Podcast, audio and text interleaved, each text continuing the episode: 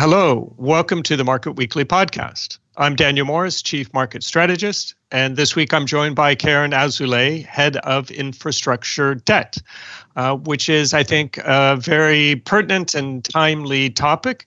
Uh, despite all the changes with the pandemic, we remain in a low inflation environment. That means that uh, interest rates, that yields, even if we do anticipate them rising somewhat, are broadly speaking going to stay relatively low. So, a challenge for investors that are looking for income. At the same time, uh, we are anticipating perhaps more modest returns for equities than we've had certainly so far this year. And that leaves investors, as is often the case, looking for alternatives. And infrastructure debt perhaps might be an attractive one. So let's start, Karen, if we could, with a bit of an introduction, an explanation, perhaps for those listeners who are not familiar with infrastructure debt. Maybe give us a bit of the characteristics, who are the issuers, et cetera, for this asset class. Sure, with pleasure. Hi, Daniel. Infrastructure debt consists in financing large tangible assets that provide uh, an essential service with high barriers to entry, even sometimes a monopolistic position. Um, it offers regulated or at least contracted uh, revenues and low technological risk. And thanks to those uh, key characteristics, uh, it contributes to, to um, provide stable and predictable revenues and it includes sectors such as um, renewable energy, uh, telecom assets, utilities, uh, and transportation. That's a good introduction to what the asset class is. Can you maybe embellish a bit on what are some of the characteristics that would be appealing to institutional investors? For investors, uh, infrastructure debt um, is appealing first maybe through the uh, attractive uh, liquidity premium, uh, thanks to um, uh, to a very conservative uh, risk profile um, and an attractive relative value. Second, I would say that um, it's a it's a bucket of diversification for investors compared to more standard credit asset classes. Um, as uh, it offers uh, low volatility um, and decorrelation to uh, to financial markets. And last but not least, um, it's an asset class that is ESG friendly by nature, um, and we can implement uh, on top of that, an ESG policy in order to build a portfolio towards um, environmentally uh, friendly uh, assets. Okay, that sounds to me like an asset class that would have held up relatively well through the pandemic, given that you're looking for something perhaps with less volatility than you're likely to see, certainly in equities. Uh, did that happen? How did the asset class perform during during the lockdowns, during the recession, and, and the recovery that we've seen since? So, from an asset management perspective, the challenges arising from the, the pandemic represented really the first major uh, test uh, to uh, the resilience of the uh, infrastructure debt as institutional investors entered um, the market and the asset class back in 2012 and 2013 just after the liquidity crisis. Uh, and before that, uh, it was a pure uh, banking market. So it was really the first test, and it was a, a crash uh, scenario that happened uh, that happened uh, last year, and the result is largely positive, as asset managers and more largely investors have been able to manage the, the the impact of the sanitary crisis on their portfolio. Um, and, and we have experienced a low level of volatility uh, with a minor impact uh, on, on pricing and financing structure, while, as you just uh, said, liquid markets have been through high levels of uh, volatility driven by the large uh, uh, uncertainty surrounding the pandemic.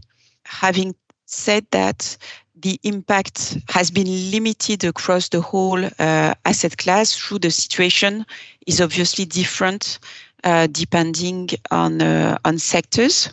Obviously, the transportation sector suffered the most with large decrease in traffic, in particular during the first strong lockdown uh, across Europe. Worth noting that the impact has been um, uneven in the transportation sector. So fast recovery for toll roads, for instance, with uh, last summer figures that uh, came back to pre-crisis figures when uh, easing the lockdowns, basically, uh, while airports are still largely impacted and we anticipate a slow recovery. On the other side, other sectors such as renewables or utilities showed strong resilience as they were able to operate as an essential service, basically.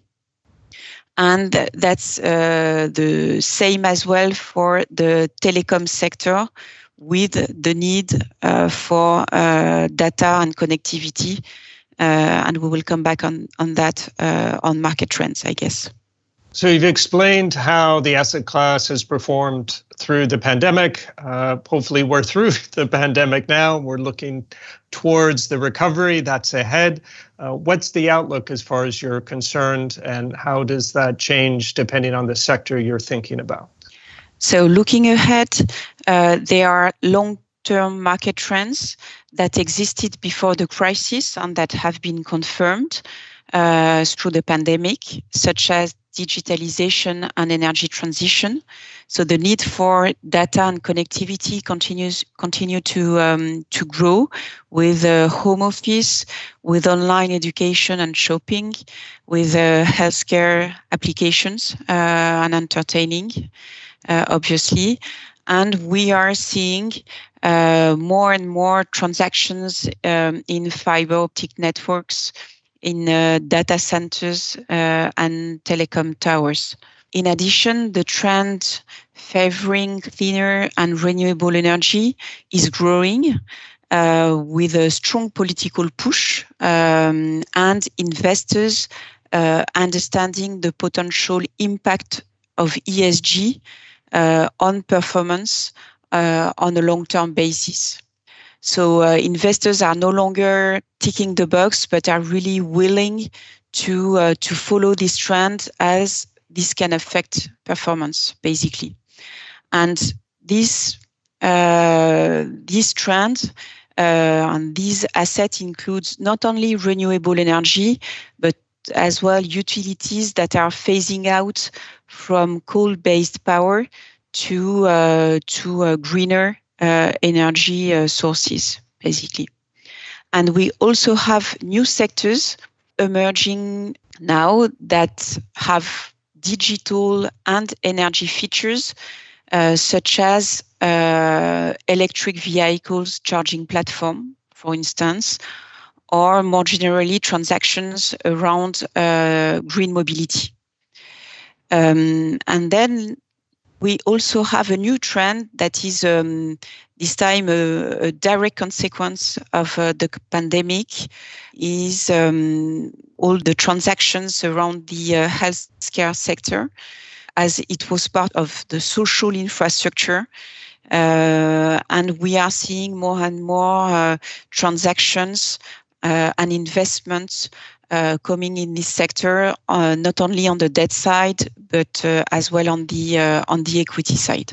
That all sounds very promising. So, what uh, we've learned today, I think, from Karen, um, as far as what infrastructure debt is, financing large tangible assets that provide an essential service, and probably what's the most important thing of interest to investors is that it provides stable, predictable revenues with relatively low technological risk. And part of the returns that the asset class offers comes from a liquidity premium. And the final advantage is that it improves portfolio diversification since it has relatively low correlation with other publicly traded assets. And as a final benefit, it's also ESG friendly uh, by nature, as Karen put it. As for how the asset class performed during the pandemic, what was quite interesting was really the first test of the asset class for many institutional investors that have only moved in to infrastructure debt uh, over the last few years. And it seems to have done what it was supposed to do and, and proved to be resilient with relatively low volatility. As for the outlook, uh, always bright. I think one of the consequences that we've seen from the pandemic is the anticipation of increased investment in infrastructure, think telecoms, certainly anything around renewable energy, uh, and certainly areas where infrastructure debt will certainly play a role. Well, that's all we have time for today. If you would like more information, please check out our Investors Corner blog or reach out to your BNP Paribas Asset Management contact. My thanks to Karen for sharing her insights. Please join us next week when I'll be speaking with our CIO of Fixed Income, Olivier de Larouzière, on the second half outlook. Until then, we hope you stay safe and take care. This podcast presentation includes a discussion on current market events and is not intended as investment advice or an offer of products or services by BNP Paribas Asset Management. Please keep in mind that the information and analysis in this presentation is only current as of the publication date.